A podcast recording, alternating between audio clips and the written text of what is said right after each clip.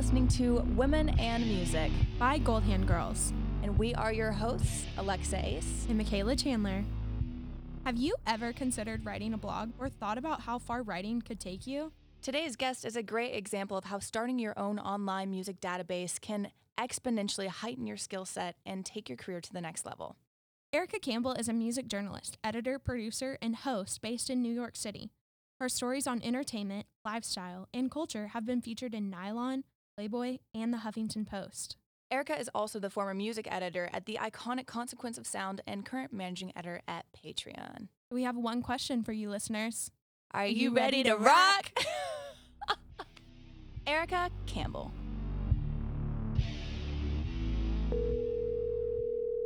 Hello, hello. Hello. Erica, how are you today? I am doing amazing. It's beautiful in New York City today. How are you doing? We're doing great. Fantastic. Got some Starbucks. Um, doing great on this end. So tell us a little bit about yourself. Yeah. So my name's Erica, like you mentioned. I am a rock journalist. I'm, I've been writing for, I think, like the past five years now in the music industry. Um, I live in New York City with my dog, Maddox. He's a Yorkie. He's amazing. In a little apartment where we hoard uh, boots together.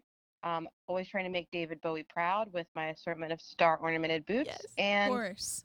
Yeah, that's that's the the high-end level of it. But yeah, I, I write, and I mostly write about music. Sometimes I post, sometimes I produce, but, you know, mostly writing about music and interviewing artists about why they're creating things and trying to be a conduit for readers and fans so that they feel closer to the music. How did that even come about? Like, what what immediately piqued your interest for writing, and especially in music? I've always been a writer. I think, like, a lot of people who are that way, like, and I don't know if either of you were this way, but you, like, kept journals when you were younger, or oh, yeah. you took creative writing classes. Yeah, like, I used to, um, it's funny because people say, like, when whatever it is that you're supposed to do with your life, like, there's probably hints early on that you were doing it before you even imagined getting paid for it. And I think with music writing specifically, it was, like, the universe had been dropping hints since uh, day one. Like, I used to, in, like, first grade, take the printer paper from our computer and fold it in half and staple the middle and, like, make my own magazines and, like, write in them. And um, and I would constantly write about things that I think, because I was such a music fan, that would just naturally end up being a part of what I was writing. So um, like, blogging about concerts I went to, or spending an whole, like, inordinate amount of time on Tumblr just talking about music and my favorite bands. And just as a writer, you're naturally kind of writing these posts and you're writing these articles without thinking about it, but because it just feels so natural, you're like, oh, this isn't a career move, this is just, like, the shit I do in my free time. So um I didn't really think about music journalism as, like, a viable career. It kind of just, like, happened because I wanted to go see the Killers play at Bunbury Festival in Cincinnati, and at the time my partner was like, we're not paying for you to go see the Killers again. Because I, I think I'd just seen them in Vegas, like, open the T-Mobile Arena. Um, and I lived in Atlanta at the time, so I'd flown to Vegas to see them. I, they'd came to Atlanta. But, like, I just remember it, like, immediately in my head, it was, like, a voice, like, deep down inside of myself was, like, write about it. And I was like, yeah, that's, you know, that's what you do. And it was really, I was really lucky to be naive about the music industry, because it just seems like such an easy thing to do, to just, like, oh, if you want to go see a band for free, you just tell them they'll write about it, boom, you get in. Um so my sisters, when um I think I was, like, either in high school or college, had started a magazine called Siege Magazine, which was, like, hip-hop focused, and they had actually gone to the B E T Awards and covered it from the red carpet. And so in my head I was like, yeah, it's, you know, that's obvious, like, what you do if you want to talk to artists or you want to get access to something, you write about it. And my sister had actually gotten me a pass, like, baby's first backstage pass, to go see Panic at the Disco play this college show at Georgia State um, in Atlanta um, with her magazine. So I went to go see them, and it was, like, the first time I wrote about, like, and reviewed a band. And I did it for my blog, and I didn't really think about it. But I knew, because of the fact that I was able to do that, that, like, if I wanted to go to this festival and see the Killers and see the lineup, I think Florence and the Machine were playing, it was like, I really wanted to go, that, you know, simple simple solution, I'll just write about it. Um, so I really naively just like found a few online publications that I knew covered festivals. I made a website really quickly with like my one clip, which was the Panic at the Disco article that I wrote that hopefully no one ever sees because it's not well written at all, but it was just like there out where I could point to it. Um, and then I applied for literally two places that were not hiring. I sent them an email and said, can I cover festivals for you? One of them responded. It was this publication called Festival Snobs that's um, not around now, but founded by this um, gentleman named Nick, who I still kind of chat with sometimes. But he was like, sure, just give me some writing samples, write about a few things, and then if they go well, we'll let you apply for the festival. So they went well. I applied for the festival. I got, and this all happened in like two weeks time. Wow, um, I was wondering. I got, yeah, I got approved. I packed up my Mini Cooper. I drove to Cincinnati by myself, um, stayed in an Airbnb, went to the festival, covered it. And while I was there, I interviewed this band called the Mowgli's. And I did not plan to interview any bands, but they reached out and asked if I wanted to do an interview. And me being me, I'm like, yeah, sure. I would love to do an interview. Um, So I went and got with them and their trailer and talked to them about what they're passionate about and their album that they were coming out with. And I loved it so much. I've ne- I'd never, like, up until that point felt more like, it was just like this moment of this is obviously what you're supposed to be doing. Like yeah. Something else turned on. Like whatever the person I was in that moment, it was like, this is who you are. Because the conversation you're having and the inner and that's taking place right now is exactly what you're meant to be doing.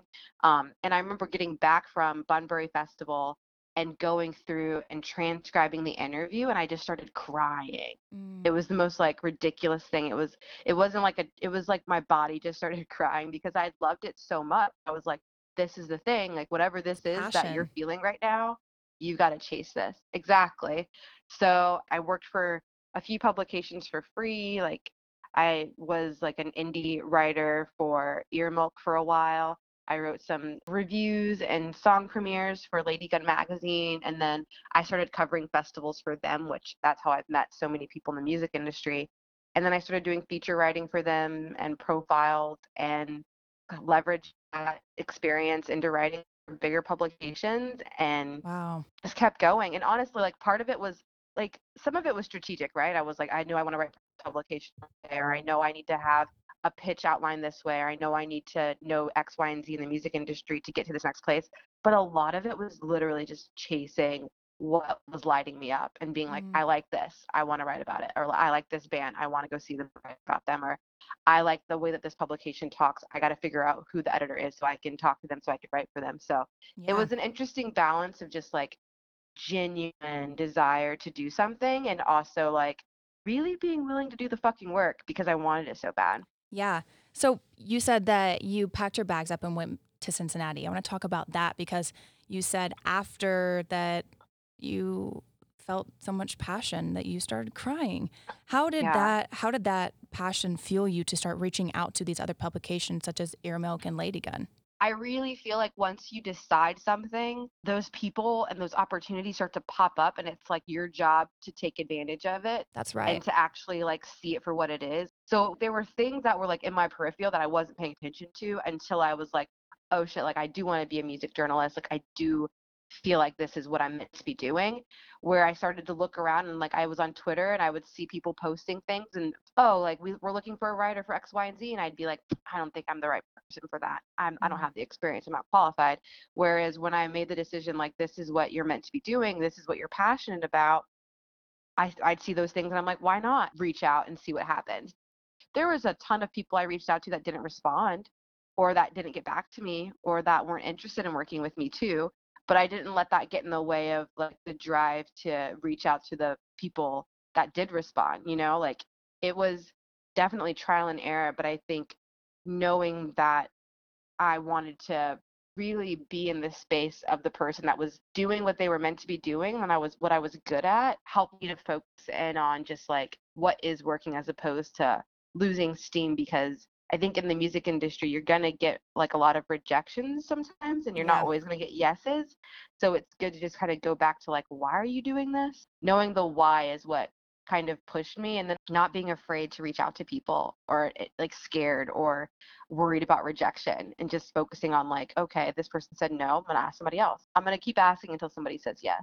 So when you reached out to people, did you reach out via D M or email, or how did you? Oh no, I've always, I've, I've always reached out during like via email. I mean, I know, like, right now, just, like, the way our culture is, we do a lot of, like, we slide into D Ms a lot. Mm-hmm, but sure do. Um, I think especially when it comes to music publications, like, you should definitely send an email. How do you find those emails? Like, if you can't find a contact, like, what is your tips and tricks? There's to- so many resources to find people's contact information, which is, like, one of my pet peeves is people reach out to me and they'll just, like, try to use me as, like, a Rolodex. And it's, mm-mm. like, I've spent years going through the research of finding people, but it's not even like I don't want to share it. It's like, how bad do you want it? Like, go yeah. find it. Like, when I started writing, there weren't places like there's a publication or sorry, a community called Study Hall that literally has like you sign up for a certain amount a month, like less than I think like three dollars a month, and they give you resources for editors' names or like publications you can reach out to and who at the publication is able to let you land a story. I could name like a bunch of places like that, like uh, Music Journalism Insiders and newsletter that does something similar. Like they share resources for music publications and who the editors are. Um, there's this girl that has an email newsletter called like Bitchin' Pitchin' List that also does that. We're talking three dollars. Like you're spending three dollars to get the names of every single person that you'd want to write for.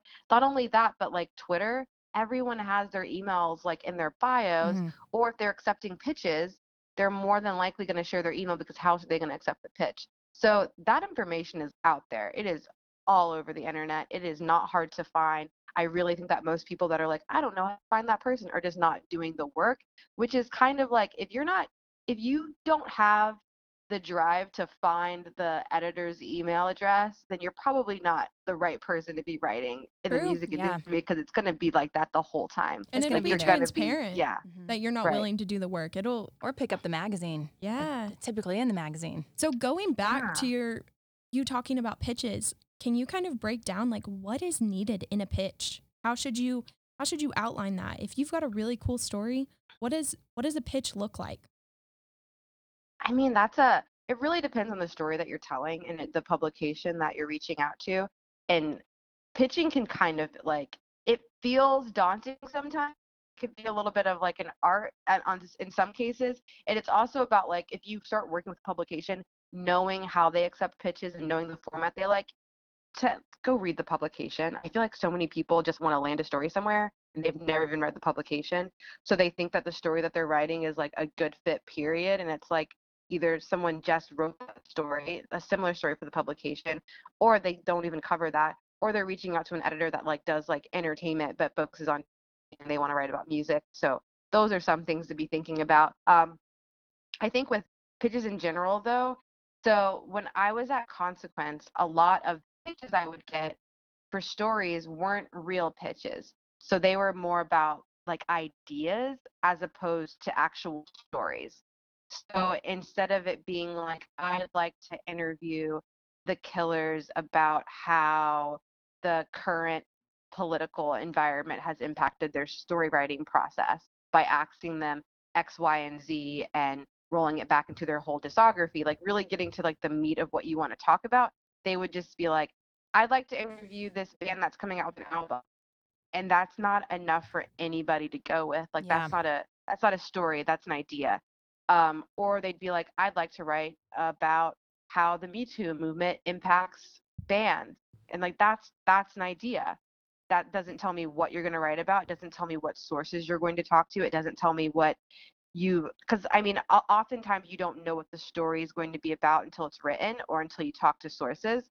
But like, what's your hypothesis? What do you think you're going to find out? Do you think that you're going to show that most people treat the music industry differently because of the Me Too movement? Do you think that people, you're going to find that there needs to be more work done? Like, like, let me know what you're actually going to try to do with this story and treat it as more of like something that you're going to talk to people about and research as opposed to an idea that might just be better left like on your personal blog. So being a freelance writer, do you like do you map out, do you actually write your whole story? Like, do the legwork, do the bones of it, and then pitch? Or like what, I'm I'm just. What separates a pitch from an idea, I think, because I'm like, thank you also, Erica. That was great advice. So, and because yes. I've done it, I've been, I've done like both of those. I've, I've, I've sent really personal pitches, and I was like, ah, oh, fuck, I shouldn't have done that. That was way too personal. That meant way too much to me, and probably not as much to whoever's reading it on the other end. But how do you like differentiate an idea from a pitch? Do you have any examples by any chance? I think a really good way to look at it, and kind of going back to what you just said too about, oh, that was super personal to me. Like, does anybody ask yourself? If you were reading it and you didn't know you and you weren't you, would you be interested in the story? Mm. I think that's a good way to kind of filter out yeah. what we think is like a fun idea versus like what's actually like a printable story. But I will say one of the best pieces of advice I've gotten as a writer pitching is bring yourself to the story. Why are you the person that should be qualified to write this? I, I I'll get pitches sometimes and I'm like, oh, this is a great pitch, but why are you, what about you makes you the right person to tell this story? It's important that the person writing the story can speak to it. I think it is important to bring yourself to the story, but it's also really important to clarify, like when you're writing an editor, why are you the right person to write this story? Wow. I think that's great. I think that, I mean, if you're listening to this right now, take Erica's advice, because I wish I would have heard the majority of what you just said five years ago. Um, yeah. And you like kind of learn these things by doing them. And a lot of, I think a lot of people have done the work of just like the trial and error, which it's like, it's just like a good thing to just try, because you can figure it out really well if you're pitching constantly. And some editors will, you know, give you the time to give you feedback on your pitches. And sometimes they don't have the time because, I mean, they're getting a lot of emails. So never feel bad if they don't have the time, but really be receptive to it. Like what's working, what's landing and what isn't. Try to be like a little, you know, scientific about it. Like, okay, these are the types of stories that are actually landing versus these types of stories. What is it about this pitch that felt right versus the other one that, you know, no one was interested in? And I feel like I'm the world's worst at, I'll pitch something and then it's like I just put it out into space and I never follow up. Following like, up, that's what, a good one. What is your advice for following up after that pitch? So, and also how many times I, is too many? Yeah, this, these are great questions. Um, the music industry is a shoot your shot culture. Absolutely. Like, if you're not going to shoot your shot, then just go. Like, because no one, like, we don't have time. So if, if somebody emails me a pitch and I don't, I didn't see it and they follow up, there's a chance that I might see it. Like, I've talked to some of my friends about this, or like younger writers about this as well. Like, what's the worst that could happen if you follow up too many times? Okay, you're a little annoying, but what's the best that could happen? You land the story. I'm not saying email someone every single day, like that's a bit much, but like following up two times on a story, there are so many articles that I have written and that have been published that I had to follow up on. And like, who knows if they would have been written if I was like, oh, they didn't respond the first time, guess it's a shit pitch, mm-hmm. and just like moved on, you know? Um, but I also think like there's a level of confidence, right? Like if you know that pitch is good, then I think you're more likely going to follow up on it. And if it's something that you kind of threw together that you're like, mm, it's kind of okay, then you might not feel as driven to. But there have been stories where I have sent the pitch and I'm like, that is a good story. Like, I, if they don't take it, they're insane. And like when you're that kind of confident about it, because you know you've like really put in the time and you've thought about it, and you've got like this tight two hundred fifty words that's like a clear synopsis of the best story that you're about to write, you're going to follow up on that because you want to see that story. You want to read it yourself. So I think that's a part of it too. Like when you really know that it's a great idea and that it's going to be something that not only you want to write, but you would want to read, you're probably going to be more confident in following up on it because you're, you know, you're not just throwing something against the wall. You're really trying to make something great happen. Love that. Yeah. And now on the flip of that, if you're given a pitch from your editor to cover a story, how do you find passion in something that you're not necessarily attached to? That is such a good question. Um, I honestly feel like, and this is something I've been talking a lot about lately too, is like sometimes you have to drum up the enthusiasm for things. Like you have to get yeah. excited about things that aren't always exciting. I think, and I'm sure that both of you have experienced this as well, this industry can feel very flashy and very sexy and very cool on the outside, and like that's the packaging, but a lot of it can be very tedious and mundane, and there's following up on invoices, or there's putting the infrastructure together to start something like a podcast, or to like put the billing together to make sure people are getting paid. There aren't, there are parts of this that are not always the most interesting. And I think when you're writing for a publication and you have to do a job and you have an assignment, sometimes you just have to done. Um, if there's something that you're writing that's completely out of your wheelhouse and you don't think you're the right person for it and you're being assigned it, that's a conversation to have with your editor. But I honestly think that there's a way to write with integrity and still write with your voice, even if you don't feel like the story is specifically something that you would have chosen to write yourself. It's, sometimes you have to write your assignments, even if you don't love them, but don't throw something out there because it's like, well, I'm not as excited about this as a story that I'm like wanting to write. Like, treat it like a story that you want to write. Use it to get your voice out there so that people know that you're a good writer. And I think too, a lot of times the assignments that you're not as excited about, you tend to take the most from because it's a challenge. Like mm-hmm. you weren't expecting. You're putting yourself yes. in the other person's shoes in a lot of way. Yes. Um, and that kind of leads us to our next question. Erica, what advice do you have to best interview artists? It's research. really, really research. Like, take the time, get to know their music, get to know their previous interviews. You're not asking them the same questions that they've already been asked before. And study and try to remember, not even remember in a way that's like, oh, I'm going to remember these questions and then like parrot them back to an artist, but remember what you've learned about them so you can just go have a conversation without feeling like you have to like rely on your notes too much. Mm-hmm. Have notes, but go have a conversation so that you can be like human, human talking, not music journalists, musician talking, because that's not going to be as interesting. I'm noticing a common theme here too. And I feel like a lot of what you're saying, Erica, is it like what you put into you is what you get out of the world. Is that kind of something that you believe in? For me, it's very much like mindset and like, what what do I believe? Why am I even doing this? Because I think a lot of times we just forget, because it's really easy to forget, like, why am I even creating these things? Like, why did I want to do this in the first place? And I think on that side of it, it's making sure that there's like some integrity of why you started, and that kind of helps you to put more value into things. But I also think sometimes it's about looking at other people, like, how do you give back? Like, even this conversation, like, hopefully somebody gets something out of it and they start writing, and then like we're giving something to them. So yeah, I definitely think it's about what you uh, put in for yourself, but also, you know, what you are willing to give to other people. What are some of those things on your plate right now? Like, what do you hope to give to the world?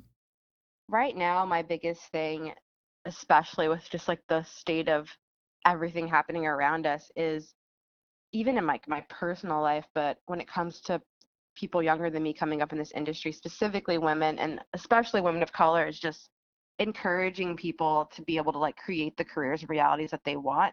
I think so often people look around at what's, you know, what they think is possible for them based on what's happened so far. Like, when I was growing up, or when I wanted to start working after college, I didn't see like Black women rock journalists writing about the Strokes. Mm. So I had no one to point to to be like, oh, like that's a possibility for me. Like, I can obviously make that a career.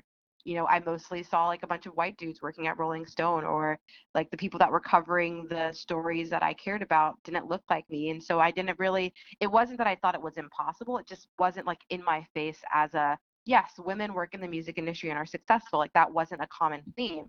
So I just hope that when I create things, or when people see more women working in the music industry successfully, that they start to realize like, oh, that's clearly a possibility for me. Yeah. And that even if it doesn't inspire them to be in the music industry per se, it just inspires them to go like, okay, if this person can create whatever career they want and they didn't need other people to give them permission, then I can do that as well. I Thank you. Love that so Thank much. You. What a way to represent. That's, I mean, that's exactly what Women in Music is about, is about creating something that should be there. It's about creating yeah. that like equal representation, or even just like representation in any way, shape, or form for any sort of minority. Um, Erica, what does the Black Lives Matter movement mean to you? Honestly, right now for me, it just, it feels like it, I just like that people are paying attention. I think it's such a, it's like we're kind of figuring it all out in real time, right? So nobody has all the answers. Nobody knows exactly the right way to use their platforms to speak out. Um, it's it could be a really confusing time, and it could be a very scary time, I think, especially in the music industry, because nobody knows, like, what's the right thing to say and how do I say it? Um, even if at the core everyone's intentions are good, it's like figuring out the right ways and the wrong ways to navigate the Black Lives Matter movement is just been interesting to watch. Mm-hmm. Um, to me, I think it's important just to, like, make sure people know at the end of the day that you believe that human beings deserve rights. Yeah. If it's as simple as that, if we go to that at the core and you're like, I believe that human beings deserve rights, that all human beings deserve rights, regardless of their gender or their race, or, you know, I just believe that human be- beings deserve rights, and that they deserve the right to live, and that they deserve equal opportunities, and that they deserve to be treated with respect and love and kindness. Like, if we could all just go back to the core of that and then make decisions from that place, it starts to be a lot easier to say, like, we should be more um, worried about human beings and their lives as opposed to property. Like, really mm-hmm. simple shit that should just be obvious to you if you're, like, an empathetic, loving, and kind human being. Um, I think especially in this space, it's like, like I was saying before about the whole, like, why are we here? Like, I like connecting with people. I want people to feel loved and united. And I feel like music does that. And it's so cheesy to say out loud, but it's so true. It like, does. No, it's I, so yeah, true. It's just so music true. Music is like, cheesy. Yeah. No, it's um, not. Shut it's up. It's a little cheesy, but it's true. Um, like, even like going to, a, like you when you're at a show and the lights go out and you're in that, that room with moment. all those people. Like, you don't even know those. I don't know those people. Like, when I'm sitting there and I'm singing along to a song, like, I'm like, ecsta- like the ecstasy, the enthusiasm, like the love that I have for that, like the people in that room at that moment, like, that's the feeling that I want to bring into the rest of the world. So, like, for us, if, if that's what we're trying to experience, if that's like the dragon we're chasing, is that is like what music makes us feel like, how could we, like, not want to speak up for everyone and want people to be treated well and care about human rights? Like, how are we, the people that are like, okay, for our careers, we're going to spread this, like, good innate feeling and connect with people, and then on the other side of that be like, but also we don't really give a fuck about human rights? Like, how That's, does that even make any yeah, sense? What the fuck? That that makes no yeah. sense, that, especially in the music industry, none at all. So that's that's my my thoughts on it, is like, just people get confused, or people get into like the they get distracted, but it's like, let's just go back to the core. We want to connect. We believe that human beings are amazing and deserve rights and deserve to live and breathe and love. Let's go back to that, and let's make decisions from that place. And if we believe that as a baseline, then we should speak up for people who are being treated unjustly. And we should speak up when people are being murdered in the streets, because mm. that's innately who we are. Like, just plain and simple. Just bring it back to the baseline of like, yeah. we should empathetic. care about human beings. Yeah. Just yeah. be empathetic. Like, why would you not be? Yeah. It's the strangest thing to me. Thank you. And I think the music industry too, I mean, this could, this is a whole topic of conversation in its own, but I think the music industry, as you said earlier, is a lot of like flashy, like glamorous, like, oh, look at that, like iconic celebrity. Sometimes lyricism is misogynistic. And yeah. so I, I, I love that you're saying, like, let's go back to the baseline. Let's go back to, like, not just the the sixties and the seventies, but yes, lyricism can be misogynistic, um, but the music industry isn't the problem. Well, I'd, I'd play on that too and say, like, Cardi B's W A P. Like, it's, there's a lot of misogyny in it. And I would say, like, but for me, it's empowering. Yeah. Like, yeah, I take women. a lot of pride in that. And I'm like, yeah. Yeah. Let yeah, me say every, it louder. Every day. Every day. Erica? Every single day.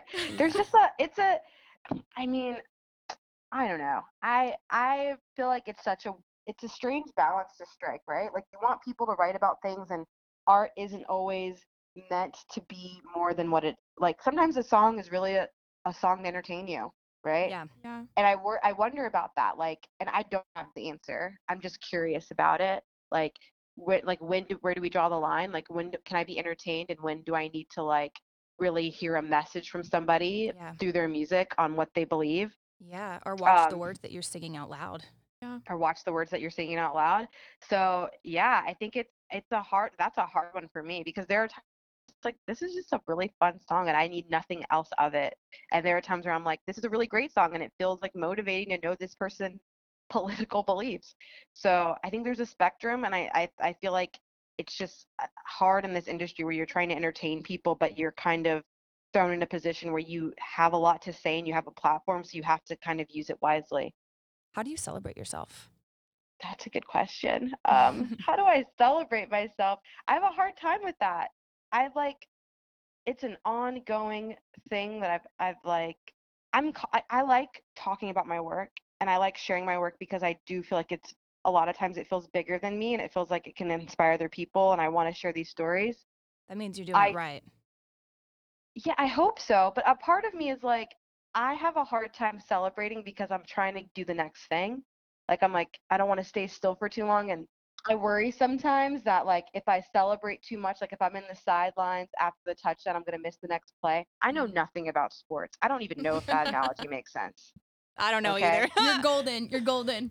Doesn't Michaela it sound more. Like it sounds right though, right? Like, okay. You, you don't want to miss it. You don't want to miss the next touchdown. I don't want to miss the next touchdown because I'm celebrating in the end zone. I feel like that sounds right too. Yes. Um so that that's where I'm at, where I'm like, I I celebrate pretty quickly. I'm like, yes. Next. Um next. I think that that's I, also just like a, a really great example of an ambitious woman. Like we, we give ourselves like maybe like, I, I like that you're saying that because I feel like I feel like a lot of the times people will celebrate themselves like, oh, I'm going to get a C B D bath, which is what I do, honestly. But I, but nice. I love that you're like, no, I'm going to celebrate. I'm going to celebrate. I'm going to accept. I'm going to accept my greatness and what I've done and what I've provided for myself. Um, but then I'm going to keep going because it's not the end. Do you think that falls onto mindset too? That women are taught, oh no, that's not good enough. Keep going. And men are taught to like celebrate like, woo-hoo. Oh my gosh. one hundred thousand percent. Like we are we are taught from day one to kind of be sacri- like our our whole like like society in general is basically telling us that the most valuable things about us as women is what we can do for others, like nurturing men, nurturing our children, nurturing like being teachers, being like, they really want us to be in these certain roles, and none of those things are bad. Like I think they're all great things. They're human things.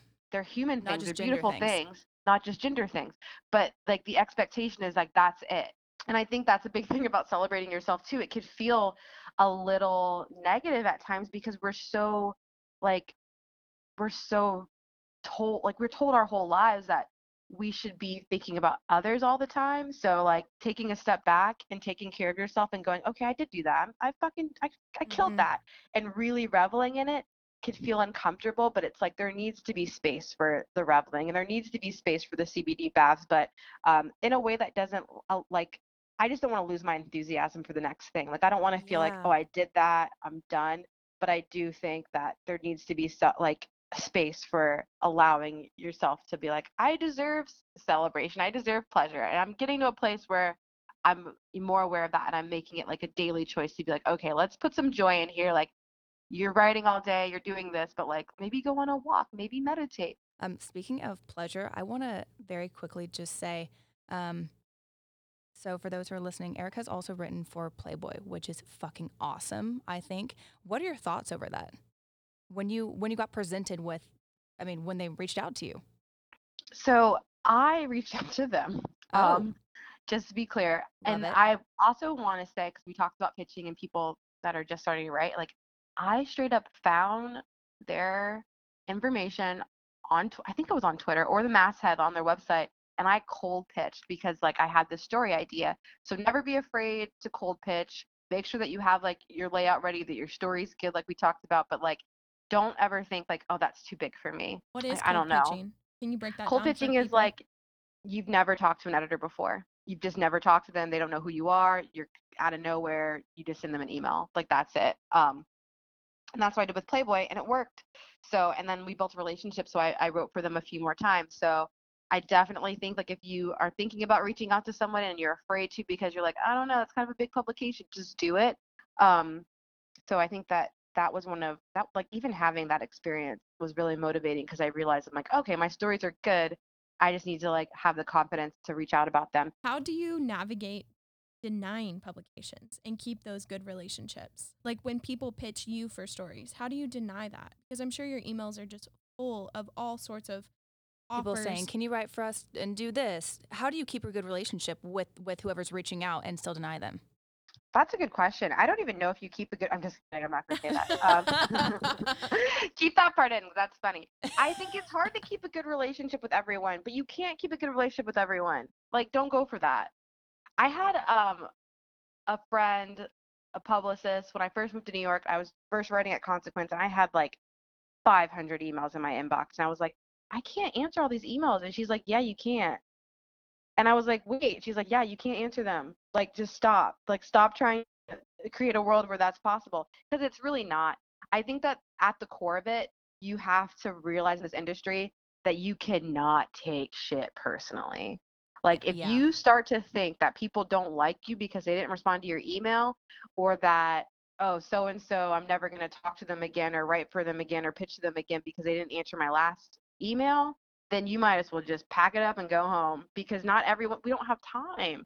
Yeah, and you can't industry. answer every email. Mm-hmm. I think that when it comes to relationships, build real relationships. Find people that resonate with you and talk to them outside of just emailing them. If you like someone's work, if I, like if I write something and somebody's like, oh, I really like that article, like that builds a relationship with me if we're having a conversation about my work or what they're curious about, as opposed to somebody DMing me on Twitter and going, hey, can I get uh, so-and-so's email that I know you have? Like, that mm. doesn't feel authentic to me. Like, negative ghostwriter. Yeah, because it's not authentic. Mm-hmm. You treat people like people because they are human beings with busy schedules and with family and friends and with goals. And once you start to realize that, you don't take it personally when they don't email you back, or when they don't email you back immediately. I think you build relationships by being respectful to the fact that people are human beings and trying to interact with them on a human level, as opposed to just seeing them as like a means to an end. Mm. Um, I will say that there are times where like I've had to reject pitches, or I've had to like talk to people about really annoying things, like making sure that they're getting paid because they haven't gotten paid yet. And I think you handle that with care and you treat people with respect.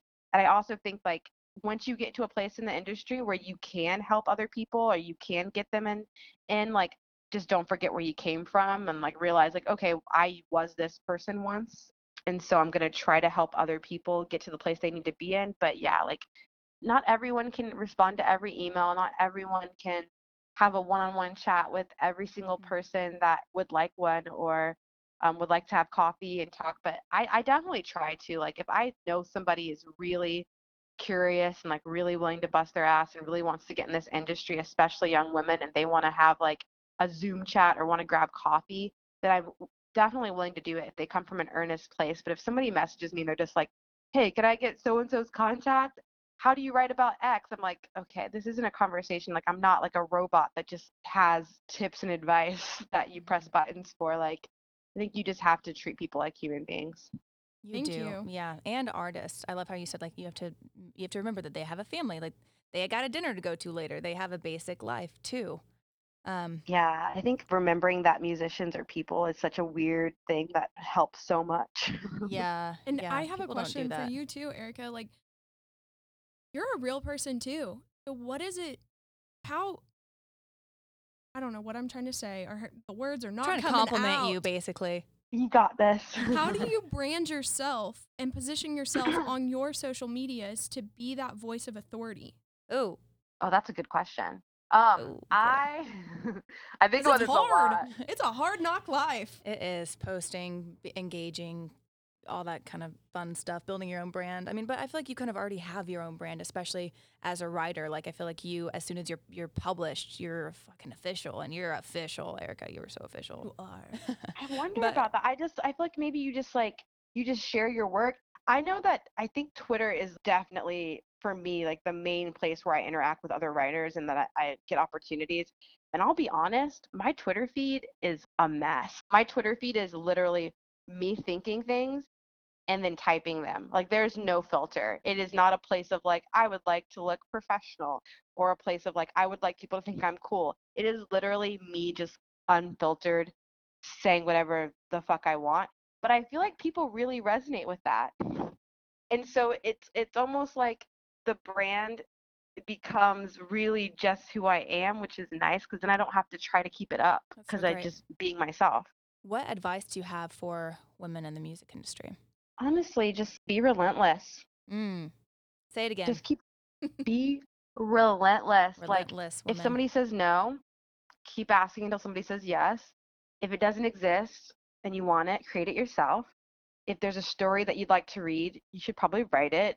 If there's an event that you want to take place, create it. Like, I've seen my friends do some of the most badass things. Uh, like my friend Tatiana creating like this emo D J night. So much fun. She's created it because she wanted it. Um, I've worked with people that have just created zines because they wanted to, you know, focus on women in music. I mean, both of you creating this podcast so that you could focus yeah. on women in music. Like, if you want it and you don't see it, create it yourself. Like, and if it doesn't work out, do something else. Like, the only way to fail is just completely quit and not try. Know where you want to go and don't stop until you get there. And if it takes a long time to get there, like, you set your G P S. If I'm like, oh, I'm going to San Diego, I know I'm going to have to stop in Texas and go, well, I've driven really far, so I'm just going to quit. It's like, just keep driving. Like, it might take a long time. You might have to take a lot of rest stops. You might have to take a lot of bathroom breaks, but keep going until you get there. Like, and really appreciate the journey and like what you're learning and who you're meeting,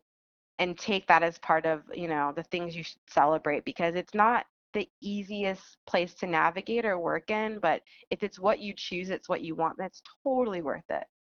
That's such an impactful analogy. Mm-hmm. I love it. Pack your bags, bitch. We're going. Yeah. Do yeah. your own thing, too. Like, that's what I got out of that mostly, is just do your own thing. Because I think a lot of the time I'm like, oh, fuck. Like, should I actually say this? Should I actually do this? Like, should I actually walk like this? Like, how do I want to be in my head?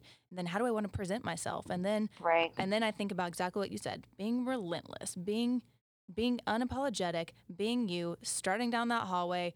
Responding to the emails. Not responding to the emails. Like, thank you for that. I think so. I think one of the things that I've realized, too, which what you just said is, like, people talk about that all the time, like, just be yourself. And it sounds such like a, like you, it almost takes the meaning away because you say it so much. Like empty. But if you're truly yourself, then the right people are going to show up. But the best part that I've, I've realized, like, the older I get, is like the wrong people are going to go away. Like, the people that yeah. don't want to fuck with you, like, you don't want to fuck with them either. Like, show up as yourself, and it's like immediate access to people that actually like you. It is. And also sharing your opinions. Like, if you actually don't like yeah. something, say that. Yeah. Um, thank you. Yeah, thank you. So lastly, what's your gold moment? What's what's the moment that you've had in your career in the music industry where you were like, oh my God, pinch me, I'm here, I did this. This is real life. What is my gold moment? I'm like almost apprehensive to say, because I don't, I feel like it hasn't happened yet. But I mean, I might be like in my, like on my deathbed one day going, it never happened, because I'm always chasing like the next thing. I will say that it was not an easy decision, and it was not the, I didn't have a lot of people like backing me up going, yes, do it, you got this, when I decided to literally like burn down my whole life in Atlanta and move to New York to be a music journalist. I actually had lots of people tell me that that it wasn't a good idea, and especially like, you know, like there are no jobs in the music industry, like what are you doing, what are you thinking, so you're just gonna like move to New York, you don't even have a job lined up. So I think that there was a moment when I moved into my, my East Village apartment, and I was about to like start writing for Consequence of Sound as a music editor, that I had this moment of like just clarity around, you created this, like you wanted this, you chose it, and then you made it happen. Like you just decided you were going to do this and you made it happen. I think that that was not only just the golden moment for like my career, but just like as a human being realizing, if I choose something and I say I'm going to get it, then I'm capable of doing that. I think that was really, that was a powerful and very validating moment, because it's like, even if I don't keep this, even if I don't want this forever, I know I can create the next thing that I want. I just want to say congratulations, because One your, year. your follow through is an inspiration. It is. And the way you think about life is really, I've, it inspires me, because I'm like, that's, I feel like that's my subconscious. And I feel like sometimes when you hear yeah. like a podcast or you hear like a, a lyric or something, and it, and it hits your subconscious, you're like, oh shit, that's what I should be doing. Like, like just thank you for, for going to follow your dreams, even though you very clearly said that people told you not to. That's scary. But I, yeah. I feel that. I can feel you like projecting like your hopes and dreams, and that just like, it resonates with me. So thank you so much. Yeah. Yeah, definitely. That's what I'm here for. Um, we actually do want to throw in one more question we forgot to ask, because we're interested to know um, about what you do for Patreon. So I am um, like their managing editor. So I basically write stories for them, edit stories for them. Um, it's an interesting space to be in because it's so similar to what I was doing with previous publications, because a lot of the people that use their um, that use Patreon, if you know what it is, it's like a membership platform. Like people in your community basically pay for exclusive perks. Um, and so a lot of the people that use the platform are in the music industry. So it was really nice, like once all these shows were canceled and touring had to go on hiatus because of um, the global lockdown, that artists were actually able to tap into like their fan communities and have them support them directly and not have to worry about like middlemen or a specific record label to make money um, to be sustainable. And it's, that feels really great to even be a part of that. And basically my job there is like kind of helping to share their stories and motivate other creators and artists so that they kind of feel like they're empowered to tap into their communities and have a direct relationship with their fans so they can, you know, have sustainable careers without having to worry about how many streams they get or how much, you know, how many like X sales that they're making as far as like online things, and really get to focus on the direct community that they have with their fans and tapping into them for support. So would you recommend Patreon for artists right now? I would recommend Patreon for artists that already have like a really good relationship with their fans and are able to tap into their community directly. I think I think if you have a big audience, then it's a really great idea. If you're starting up from scratch, you might want to build your audience up first, but not even just Patreon. I would just recommend for any artist at all, period, to really tap into your fan base more than anything else. Like those are your people. What They're do you the mean whole by point, that? Right? Like, do you mean like engaging? Really like communicating. To them? Yeah. Like engaging with, responding to, knowing what it is that excites them and drives them. And I don't mean that from a place of like only make artistic decisions based on, are my fans going to like this? I think that mm-hmm. that could be very strange and a little daunting and not why people pursue creative careers, but really looking at their fans as like we like we talked about, like humanizing them and seeing them as like, yeah, it's a relationship. It's not, it doesn't have to be the relationship that you have with like the people that are in your life, um but it like there needs to be some space for like really building community and really connecting with your fans directly in a way where they know like that they're supporting someone that really genuinely cares about them as a fan. And as a fan, like, I'm not saying, like, you have to, like, overshare on social media or consistently, constantly, like, go live and talk to people directly. But just, like, make it known. I think that goes a long way. Yeah. In twenty twenty, yes, we are we are being human. That's it. Yeah, we are, we're going to be humans. We're going to be successful humans, but, like, we sure that's are. all we can be. But we like, might fail, else, like, and that's okay. Yeah. Or fall or stumble. And that's okay. And also, like, the idea of failure, I think, is so funny. Like, you can... You can't really fail. Like if you're alive, like you just do something else. Yes, that was that, that's a chilling. Yeah. Oh, that was good. You're on a roll now. Yeah. Pencils down. The test is over, and our time has come to an end on another incredible podcast.